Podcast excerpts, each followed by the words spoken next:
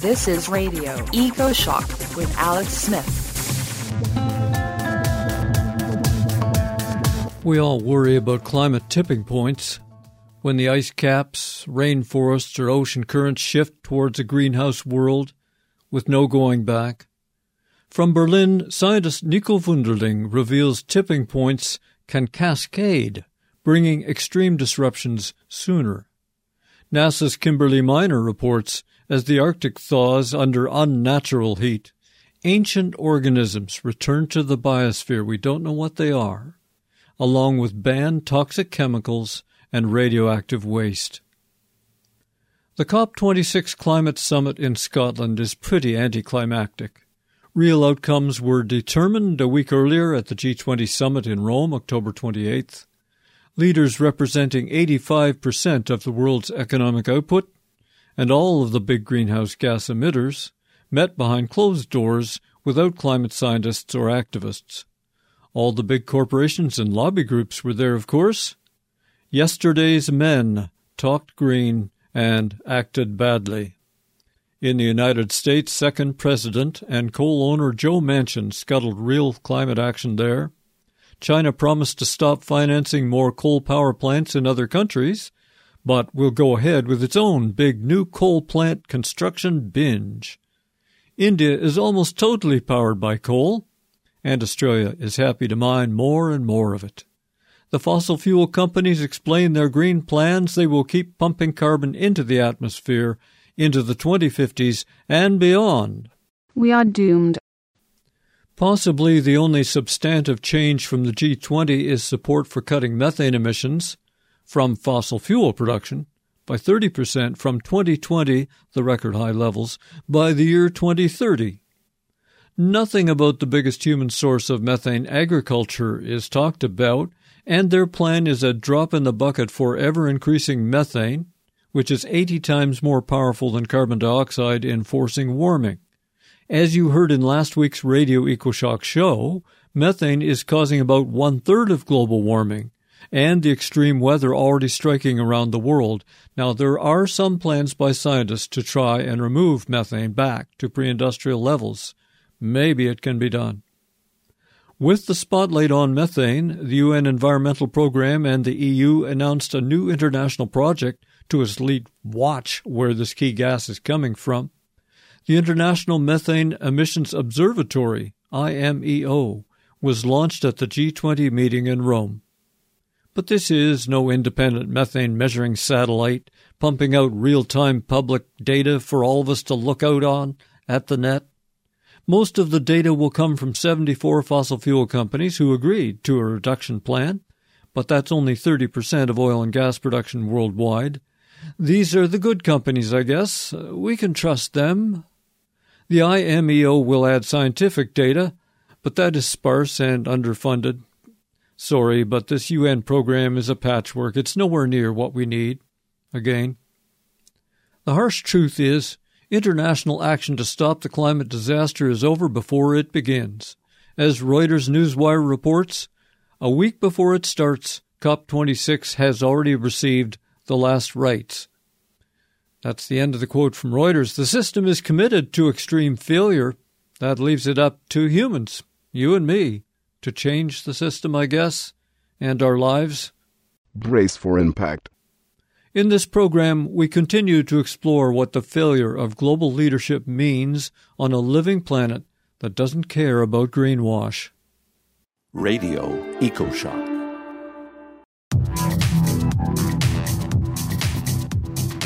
We hear about big climate tipping points like melting ice at the poles or shifts in ocean currents. Parts of the Amazon rainforest may already be shifting towards grasslands. But what if these tipping points interact, feeding on one another?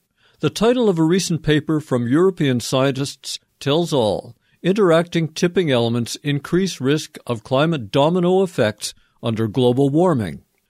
The lead author is postdoctoral researcher Nico Wunderling.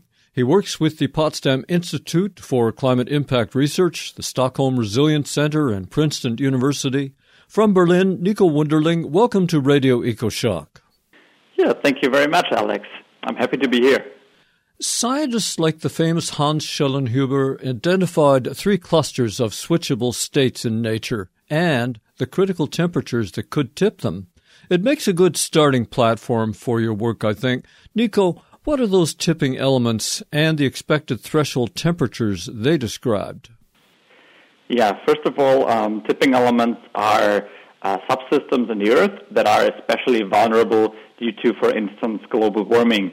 And an example of that are subsystems like the Greenland ice sheet, which could either exist in a ice-covered state or without an ice cover. And uh, the research that you have been mentioning is a research from 2016 where Schellnhuber, um, Ricarda Winkelmann, and Stefan Rahmstorf have done a literature review summarizing the critical temperatures with respect to global warming of a whole set of tipping elements. And what they found is that there are basically three different um, clusters where the first cluster can already tip at temperatures around the Paris regime or a bit higher. And parts of these cluster are the Western Antarctic ice sheet, Greenland ice sheet, or Alpine glaciers. Then there is a second cluster that can, um, according to that literature review, tip at, at around 3 to 4 degrees or a bit higher and parts of that are the Amazon rainforest, the thermohaline circulation or AMOC, and something like the El Nino Southern Oscillation. And lastly, there's a third cluster of tipping elements um, that is less constrained by literature, and that might or might might still be alive at around four degrees above pre-industrial and can can only tip at around four to five or even higher temperatures.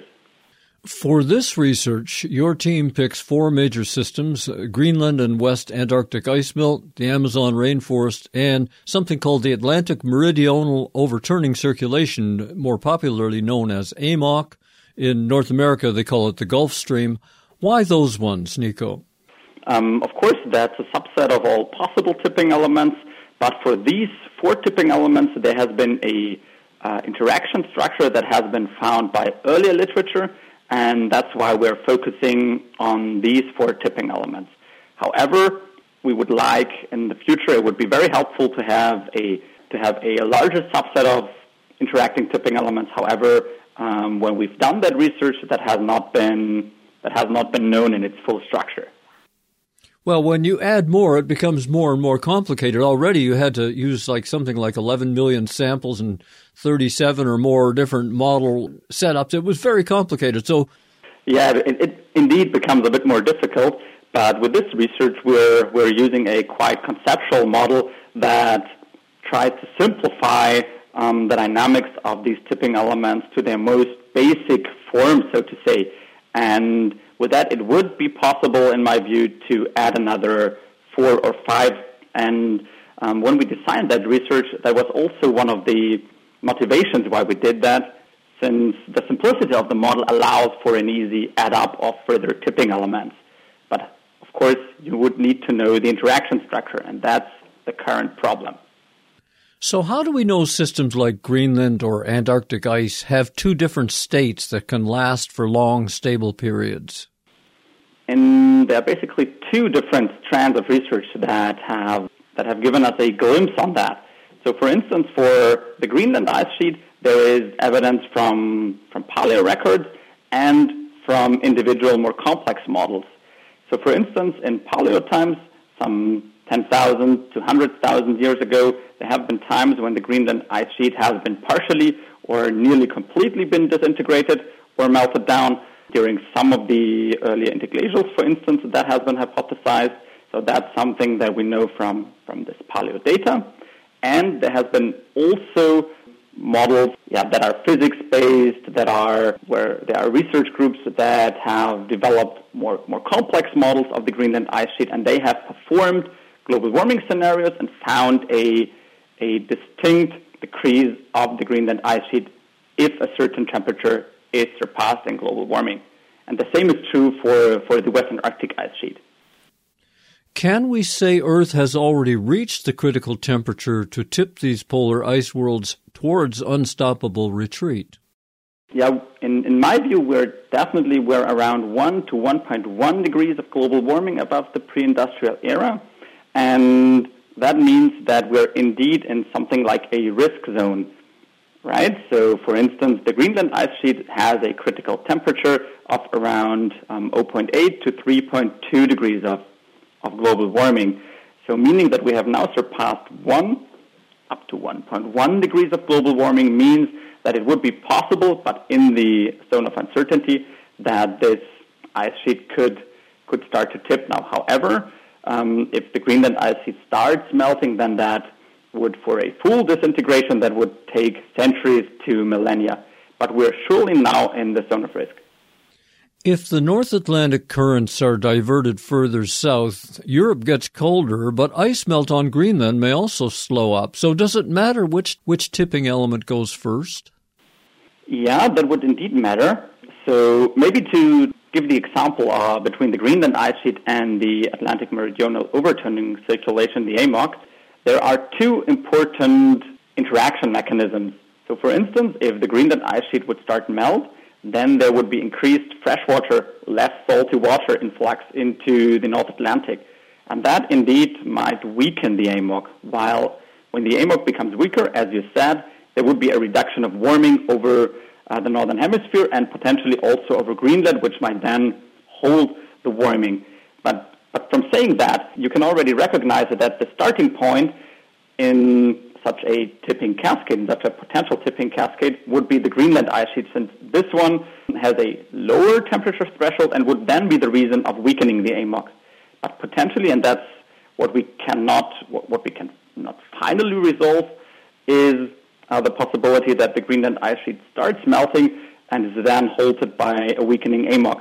However, if one of these tipping elements would indeed transgress their threshold and disintegrate, then that would have uh, significant consequences. Why do you call melting of the Greenland ice sheet a dominant initiator of cascades, and not just of AMOC, but possibly of other tipping elements far away in the world?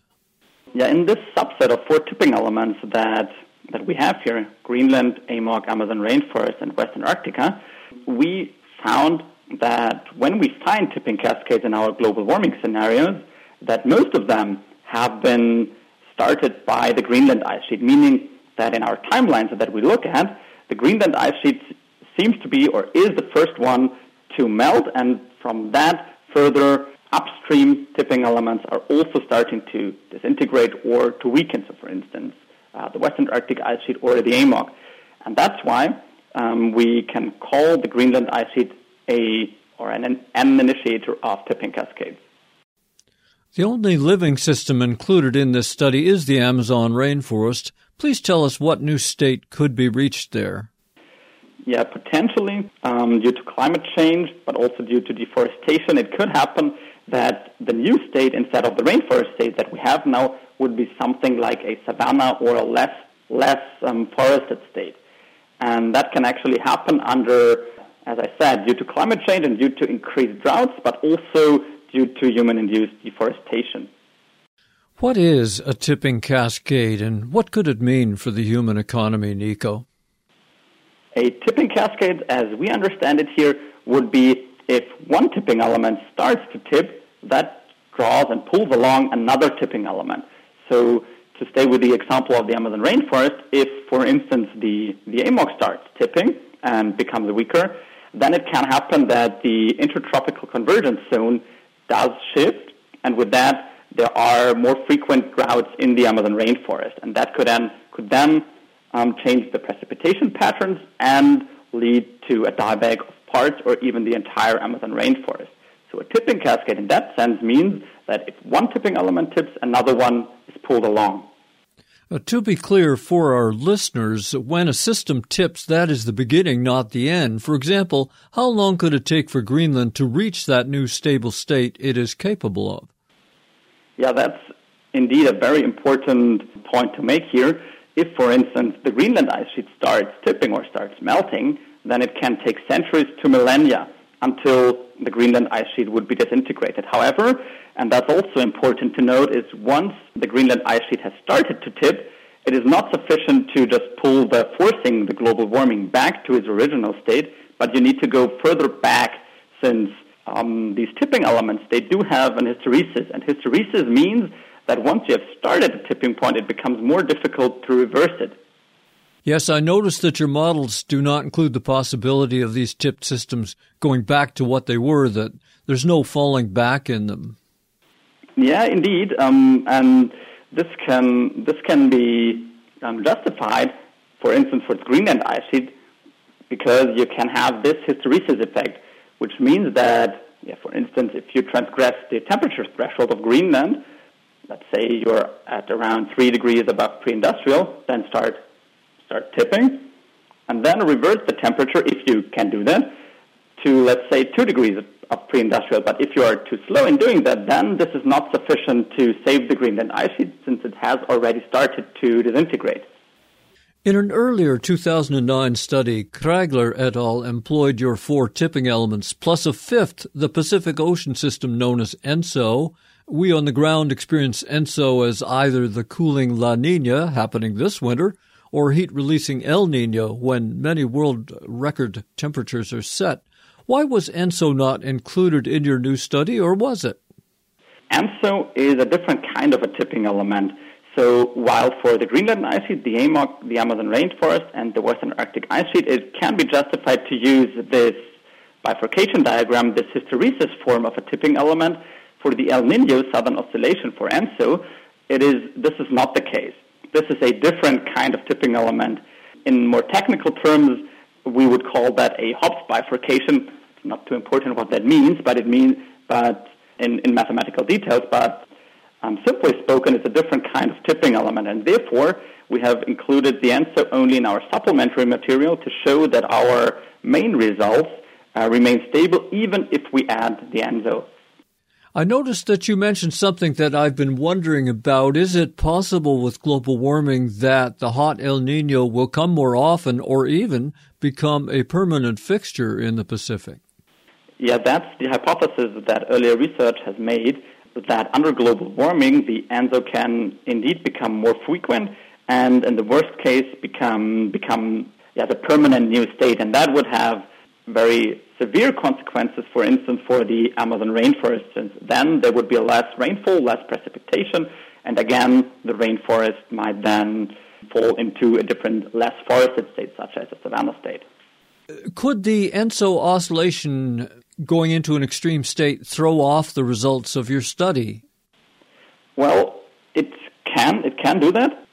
If you take the same bifurcation diagram as for the other tipping elements, then we found that indeed the, for instance, the AMOC can trigger a um, persistent ENSO state, but only in only when we have higher temperatures than, for instance, for the Greenland ice sheet or the Western Antarctic ice sheet. So that can happen at around in our model at around 3 to 4 degrees above pre-industrial. You're listening to EcoShock Radio for the world. This is Radio EcoShock. I'm Alex Smith, talking with Dr. Nico Wunderling in Germany. He led the paper Interacting Tipping Elements Increase Risk of Climate Domino Effects under Global Warming. It was published in the EU's journal Earth System Dynamics. Nico, talk to us about the relationships between tipping elements in the Greenland ice sheet and the West Antarctic ice sheet. How could what happens at one pole destabilize the other one? So, if we imagine that, for instance, the Greenland ice sheet would start to disintegrate and melt, then we would have, over a long time, of course, have a sea level rise of seven meters, at least seven meters, when the Greenland ice sheet would completely melt down and that could destabilize some of the glaciers in Western Antarctica, um, since they are marine based and are then less stable if the sea level would increase significantly. And that can lead to a destabilizing effect from the Greenland ice sheet directly to the Western Antarctic ice sheet via sea level rise. But another interaction over the, over the AMOC would be that the Greenland ice sheet increases its freshwater influx to AMOC, and then if the AMOC would weaken, the Southern Ocean could accumulate some heat there, and that could also lead via the ocean um, due uh, to a disintegration of the Western Antarctic ice sheet. So heat that doesn't go north due to a change in AMOC might flow further south of the equator. Is that what you're saying? Yeah, or, or could just be held there. Johannes Lohmann and many others say a faster rate of warming can bring tipping points into action sooner in time. Now, I know you didn't predict when all this was going to happen in this paper. That wasn't the purpose of it. But how did you handle uncertainties due to the speed of climate change? Yeah, yeah, that's indeed uh, a difficult question, and for that research, we kind of circumvent that, but we're tackling that question in a future, in a future research. What we did here is we hypothesized that um, global warming will stabilize at different levels of global warming. And what we took from that is we took the entire range from pre-industrial levels of global warming, so no warming, up to 8 degrees of global warming. And 8 degrees would be if we would follow a high emission scenario until 20 um, until 2500, so the SSP 585. And for all these scenarios, we evaluated whether there are tipping events, tipping cascades, or whether they are not. And then we evaluated whether these, for instance, the Greenland ice sheet would tip over a long time. So we're indeed not not predicting when something will tip, but we we would frame that more something like a risk assessment. So if we're say we're having a global warming of two degrees, then we can assess the risk of the Greenland ice sheet to tip over a long period of time. The mathematics and modeling in this paper are pretty difficult for a non scientist to follow along, and there are a lot of uncertainties. How do we know this paper is more science than magic? How did you cross check the results? Mm-hmm. So, one very important um, point here is to have a look at where the uncertainties are. And basically, there are three different sources of uncertainties. The first one is the critical temperature regime, so uh, at which temperature does the Greenland ice sheet or the Western Antarctic ice sheet or the AMOC tip. The second one is how strong are the interactions. So, for instance, how strong is the interaction between Greenland and the AMOC via increased freshwater influx. And third is what is the interaction structure. So, is there an interaction between a weakening AMOC and a dieback of the Amazon rainforest? And is it a positive or negative link? Meaning, is there then more precipitation or less precipitation? And for each of these three different sources of uncertainty, we performed a careful literature review and took the, at least in our opinion, the best data that is available for now. So, for instance, for the critical temperature regimes, we, as we have spoken about in the very beginning, we have taken data from the literature review by John Schellnhuber, Stefan Rahmstorf, and Ricarda Winkelmann for the interaction strength. We have taken the expert elicitation by Kriegler et al. 2009, but this is something that should be repeated in due time. And for the interaction structure, we have also taken the same um, expert elicitation. But you're right, there are a lot of uncertainties, and what we do then is we are simulating many, many millions of ensemble members of different starting conditions to run all different possibilities of how these uncertainties could play out. And then, in the end, we come to the results that we've published in this paper and also give the appropriate uncertainty with it. And do you feel that these results are actually conservative? In some way, I would feel that they are conservative since we have taken large uncertainties here and we have also taken into account a whole set of different of different global warming scenarios. So, for instance, we've taken the global warming scenarios from zero degrees up to eight degrees above pre-industrial. So, please tell me if I understood your results properly. This new science suggests interactions between tipping elements enable critical thresholds at lower temperatures than if each system was considered individually. And that means in an interactive Earth system, which we have, tipping points could arrive sooner than expected. Is that correct? Yes, that's one of the very important outcomes here. And in, in one part of this research, we have indeed investigated the effects of the interaction between the tipping elements on their critical temperature thresholds. And that means that if we have interactions, and that's what, and that's what we do, then these critical temperature regimes go down, meaning that they could indeed be tipping before the normal critical threshold if these elements would be individual. Your team talks about, quote, domino like interactions which also foster cascading nonlinear responses Those sound like scary consequences, but what does it mean? It means that the nature of tipping elements is nonlinear. That's what we use as our, as our working hypothesis and what has been found by earlier research. And due to the interactions, this nonlinear behavior of one tipping element can be translated to other ones. And therefore, if one nonlinear change happens in one tipping element, that can be via the interaction translated to another one. And usually there, there are unfortunately adverse effects, so negative effects. Yes, we see a lot of graphs where there's a smooth line up or a curve, but nonlinear is something that's harder for us to grasp. It, is it sort of a sudden jump in, say, heat or, or flooding or something like that? For the tipping elements, this nonlinear behavior would mean that until this tipping point is reached, not a lot of melt is happening, for instance, on the Greenland ice sheet. But if this tipping point is reached and surpassed in global warming, then there is a more rapid melt, even though that takes a, takes a bit of time. Um, but then this melt is increased by inter- internal feedbacks in a nonlinear way, and this tipping element would then um, melt down. What other tipping elements would you like to add in further studies? Well, what I would think could be quite interesting is to add something like the Arctic summer sea ice, for instance, but also uh, the Eastern Antarctic ice sheet and some of its basins could be interesting. So these are cryosphere entities that I'd like to add if I could. So, for instance, on the Eastern Antarctic ice sheet, there are some um, basins that are more vulnerable than other parts of the Eastern Arctic ice sheet, and they might already transgressed their threshold at lower temperatures than the entire East Antarctic ice sheet. And it would be interesting, in my view, to add those basins to the study, but also, as I said, the Arctic summer sea ice. And on top of that, it could also be interesting to add, if possible, a second class of, uh, if you wish, tipping elements, which could be something like the permafrost, which would be a feedback process instead of a instead of a real tipping element. Yes, absolutely. We're paying a lot of attention to permafrost thaw, not just here in Canada, but in Siberia and scientists around the world. I've had several guests talking about it. Cool, great.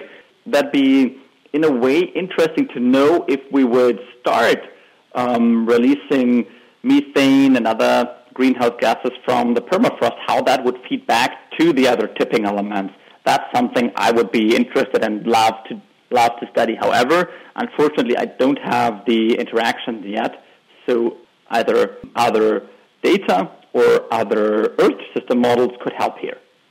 Your new paper was published June 3rd, 2021. Is that in time for it to be absorbed by world politicians and the experts attending the COP26 climate conference in Scotland in November? What should they and, and what should all of us learn about the way a rapidly warming planet really works? So, what I would think is that is that it is really important to start acting now, since, as I said in the beginning, we're now in a zone of risk of starting to trigger some of these dangerous tipping elements. If they would be triggered, it would take a while for the consequences to play out, but still, if they're triggered, then it's way more difficult to get back. And that is something that should indeed be started in this decade or in the next couple of years, optimally, even in COP26. It's relatively easy for me to talk about this in terms of science, but I have to tell you, this summer we had uh, terrible wildfires. We feared for our own home. We had a great heat dome. I, I watched those awful floods in Germany and Belgium this summer. And, and so the weather is deteriorating around the world. And I know weather is not climate, but what I'm leading to here is how do you take this work in personally, Nico Wunderling? Yeah, indeed, there are two different different factors here that might play out, and one of one of which that have we just talked about. That's uh, these are the tipping elements, and the other ones are extreme events such as heat waves over Canada or extreme flooding events such as in Germany or Belgium. And yeah, in my view, this again makes clear that climate change is happening now and that, that it's time for action. I guess yes. The the difference between extreme weather and tipping points is that tipping points implicate us in how committed the climate is towards this shift and, and really therefore how much we, we should avoid them. We we want to stay below those tipping points if we can and Schellnhuber and others have given us some targets and some points to stay below. It's it's up to us to see whether we can do it. Indeed. That's something that future gen- well, not future, the current generation actually has to determine whether we will be able to do that or whether we will remain in that zone of uncertainty or even surpass it. From the Potsdam Institute for Climate Impact Research, or PIC, and Humboldt University in Berlin, we have been talking with the lead author and postdoc researcher Nico Wunderling. Find links to all the science we talked about, including this critical open access paper. You can read it in my show blog, published Wednesdays at ecoshock.org. Nico, thank you for helping us understand these possible futures. Yeah, thank you very much, Alex. Great talking to you. I'm Alex Smith for Radio EcoShock. You're listening to EcoShock Radio for the world. I'm Alex Smith. Get it all at our website, ecoshock.org. This is Radio EcoShock with your host, Alex Smith.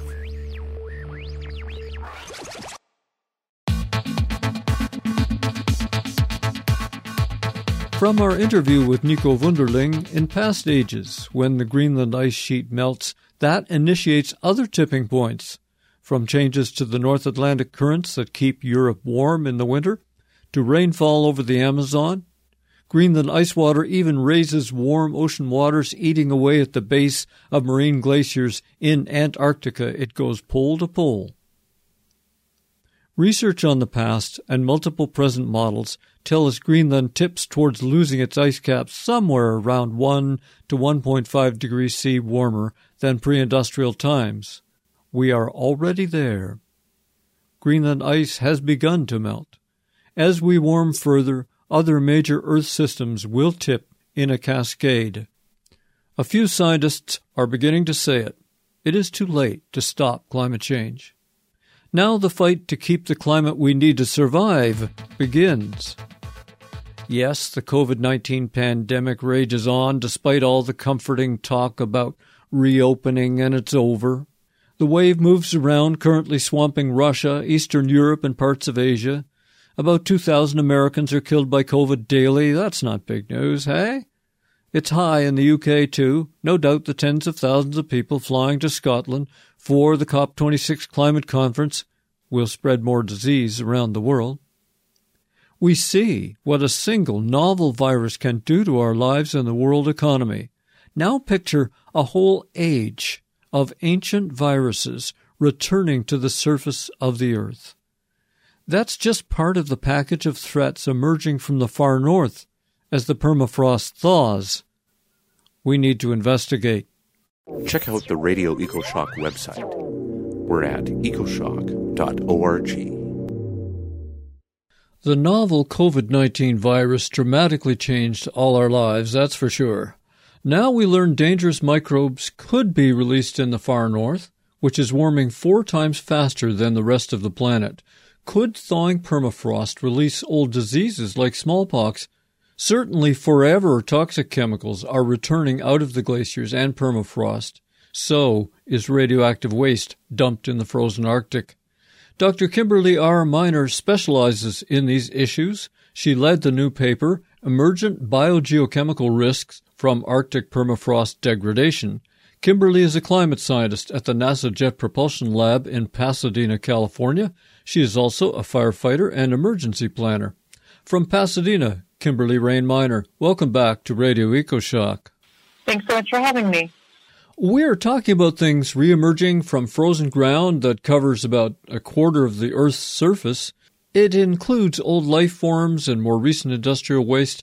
Let's start at the micro level. Do you think COVID 19 spotlights the need to better understand microbial life, including from thawing Arctic lands? Been a number of folks in the epidemiological and policy communities who worked their entire lives to get a hold on emergent uh, viruses, diseases, and bacteria. Um, but I do think that COVID has thrust it into the international community conversation a little bit more. Okay, so in the Bible, Methuselah was the oldest human, supposedly living 969 years, and we give that name to an old tree in California that's about 5,000 years old. What are Methuselah organisms in the Arctic environment? So, great question. That was a, a cheeky way that we were referring to microbes that are also known as extremophiles. These are organisms that are able to live in really challenging conditions, maybe really hot, really cold temperature, high pressure environments. Um, and they're able to live up to a million years that we've discovered so far in permafrost, which is in some places a high pressure, low temperature environment, some places just a, a low temperature environment. But how can anything stay viable in any form for tens of thousands of years in bitter cold? How is that possible? So there's a number of different strategies uh, that organisms use, and we do discuss this in the paper. Some organisms have lipid membranes that they employ. Some of them use methodologies to update and maintain their DNA.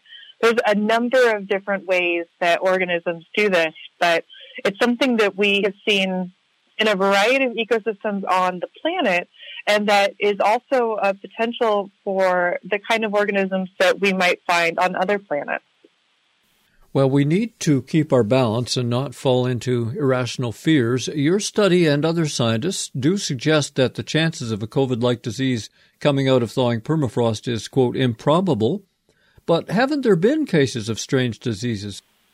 So the movement from a, a physical substrate to a vector, um, a host body, if you will, is a, is not exactly a linear progress, right? So in the anthrax outbreak that I think you're referring to in Siberia, um, the thought was that it was actually spread by reindeer uh, to the human host.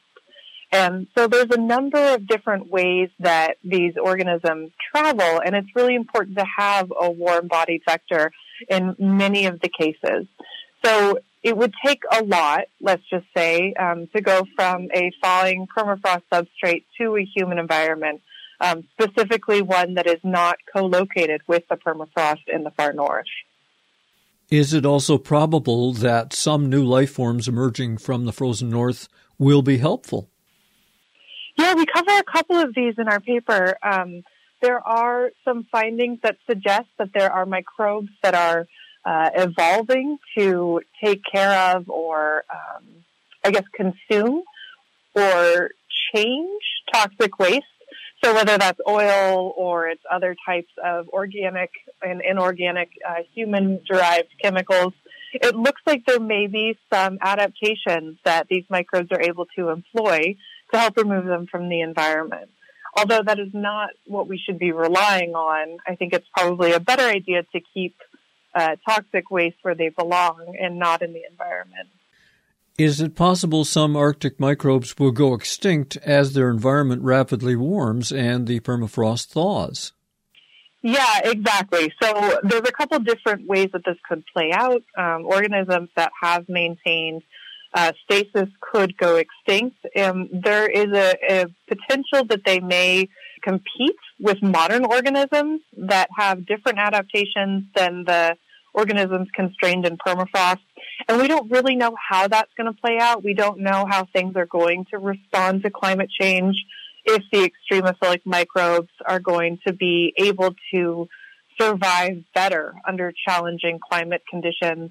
Um, or if they will, as you mentioned, survive worse and potentially go extinct.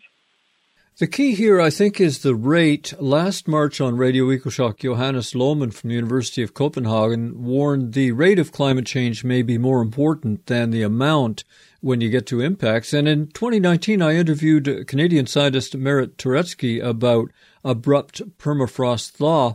What did you find about the rate of warming when it comes to permafrost releases?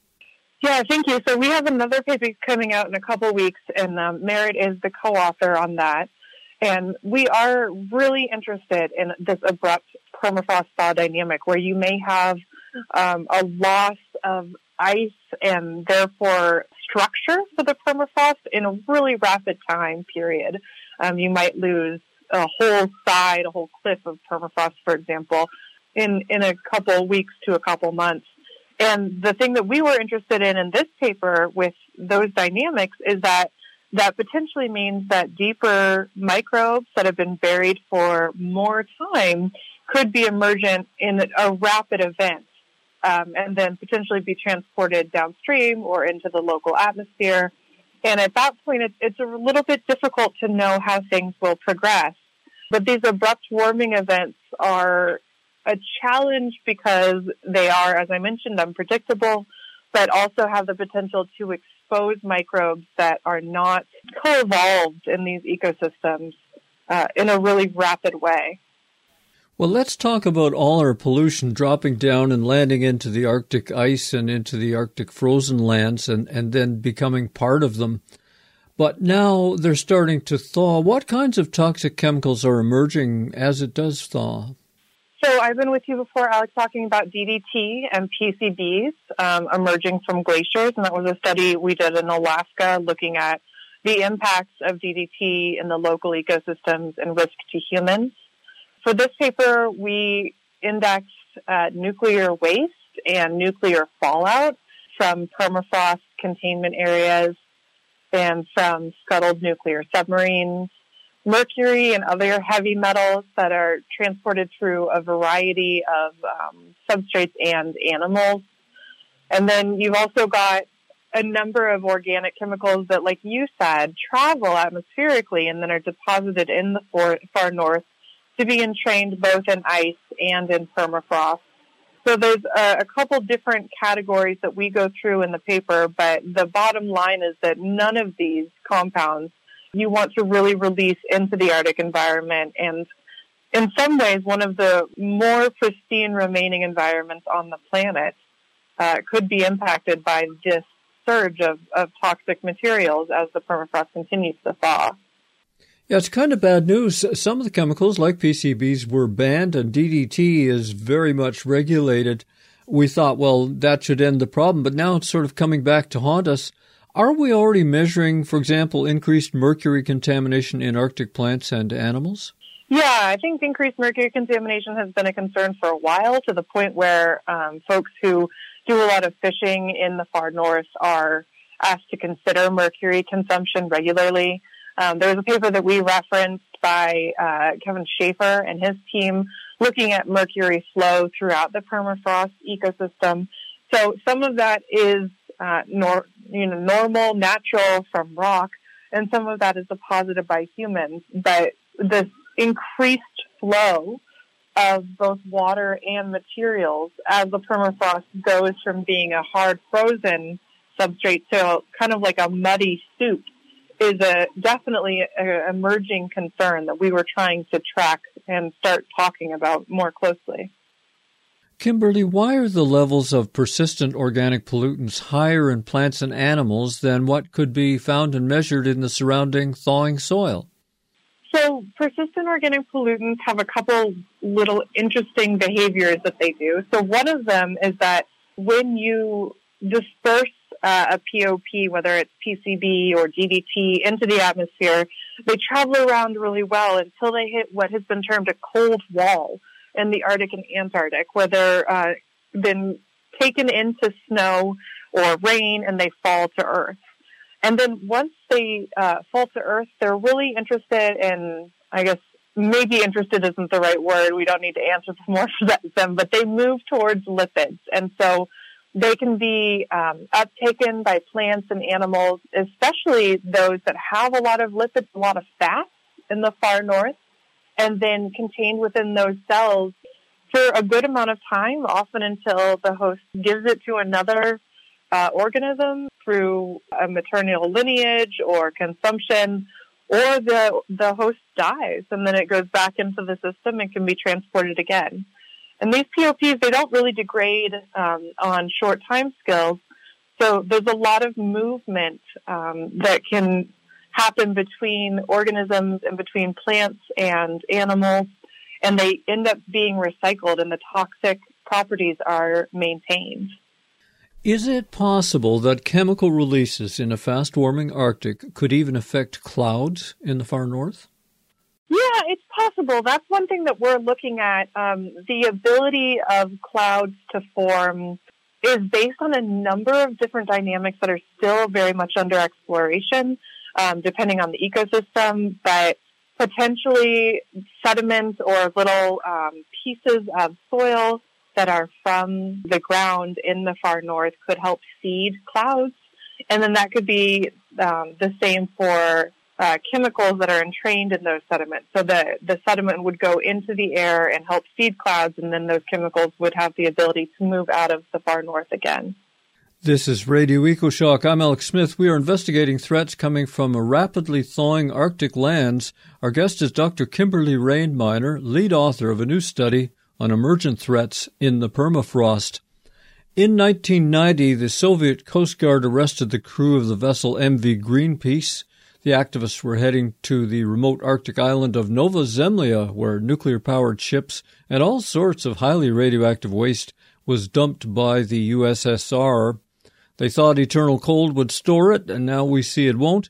Talk to us about the nuclear burden left in Russia and how climate change could release it. Thanks, Alex. So, this is a really interesting thing that we found as we were going through documents that there's a number of different ways that a lot of the Arctic powers have deposited nuclear waste into um, the oceans and soils of the Arctic. Um, so that includes scuttling nuclear submarines.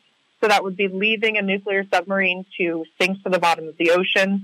There seems to be an indication that there was some testing of bombs and nuclear devices within the permafrost. So an area would be hollowed out, there would be testing, and then it would be closed down to store the fallout.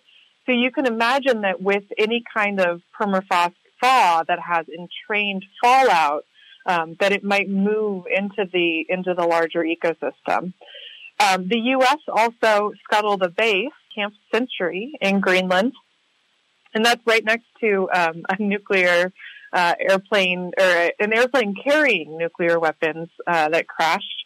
So really peppered throughout the Arctic, there's a number of different crafts and accidents and bases um, that have nuclear waste somehow captured within them that are potentially going to be released as things continue to warm and thaw.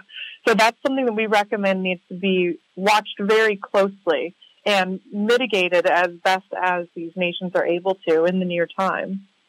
Old people remember the first icebreaker to cross the Arctic Ocean now there's a polar shipping route for several months of the year, and tourists do cruises there too. Does this increase the risk of transporting a newly released microbe or other toxic materials from that thawing permafrost?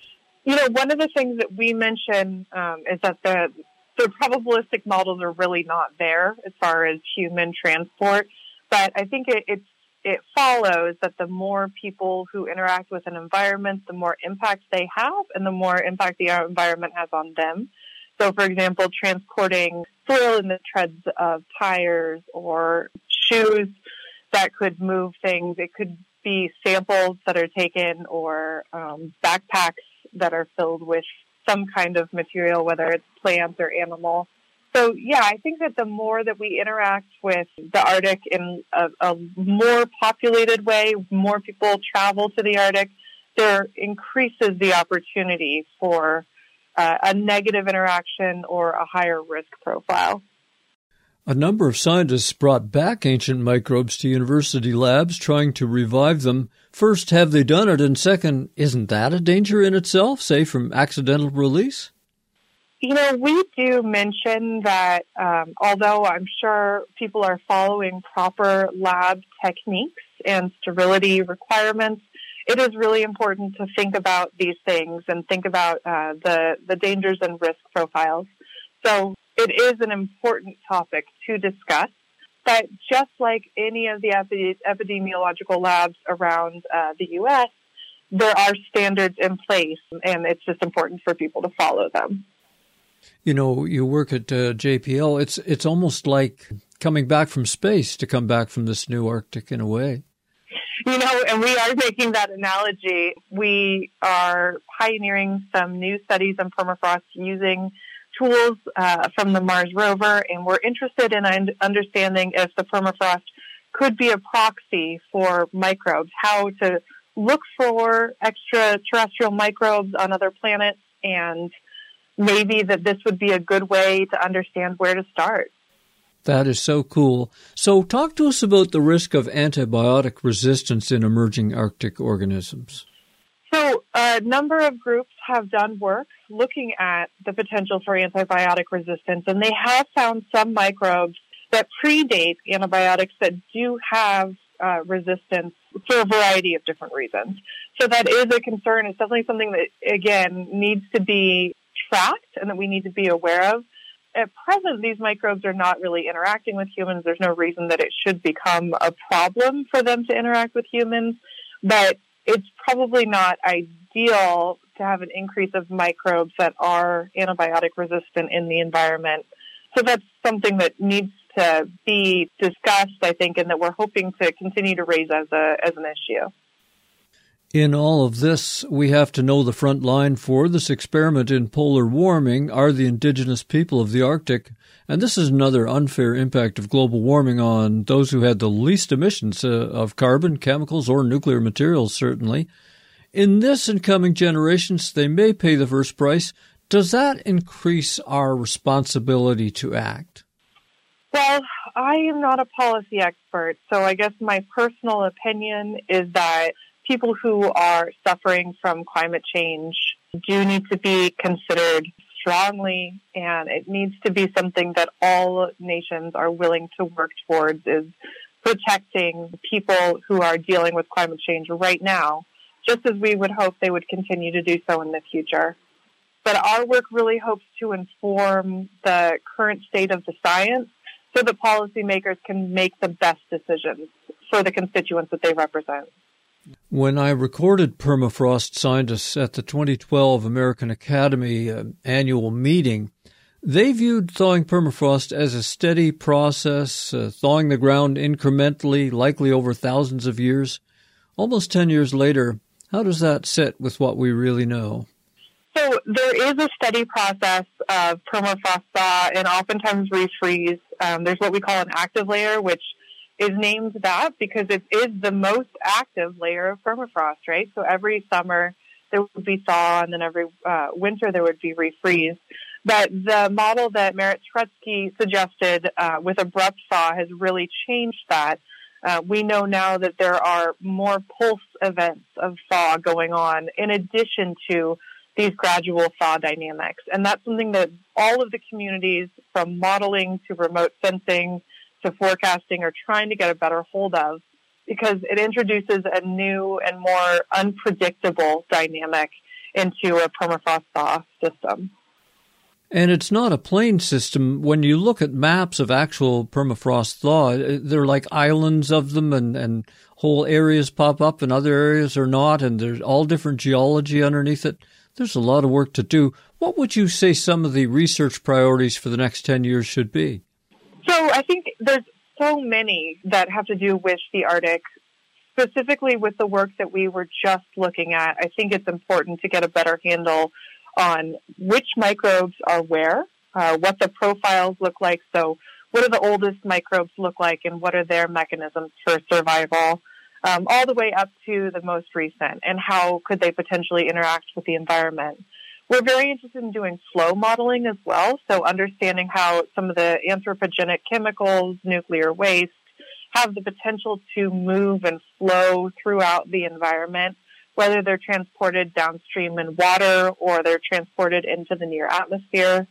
As always, international collaboration on monitoring a huge piece of land um, like the Arctic represents is really critical and is going to be a really important part of moving forward as a global community.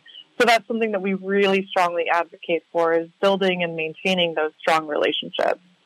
From the NASA Jet Propulsion Lab in Pasadena, California, we've been speaking with Dr. Kimberly Rain Miner.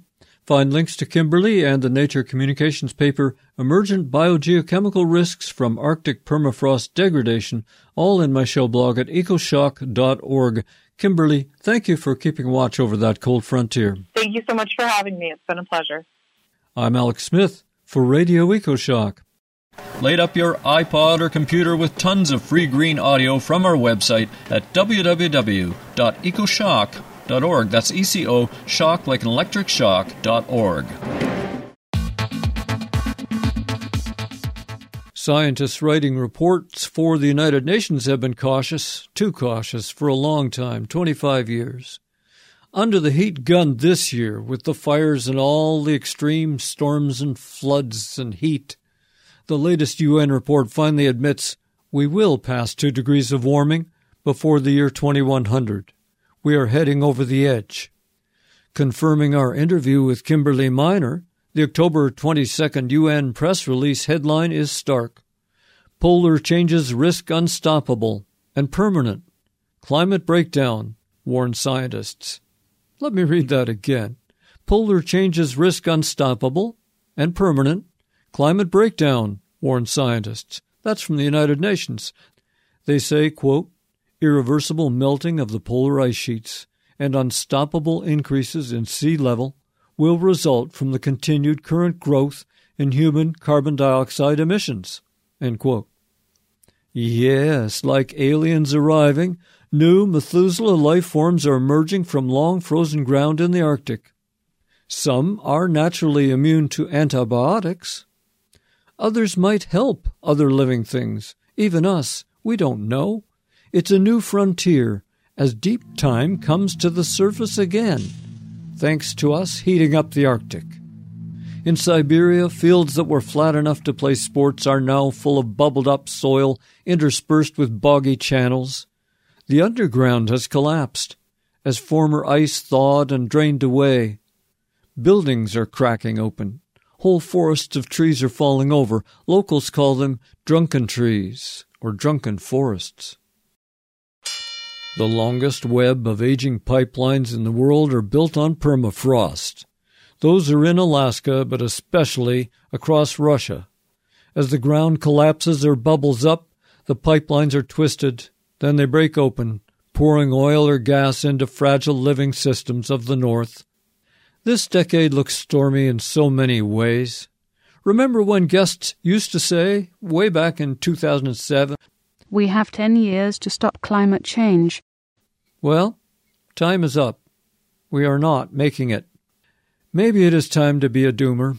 At least we can be friendly, peaceful doomers, helpful. Maybe we can try to slow down the juggernaut intent on wrecking the future. You may be among those who help usher in a new age. Let it be so. I still have love, and I pass that on to you. It's tough love, okay, but it is still love. I'm Alex Smith. I am grateful for your support here on Radio EcoShock.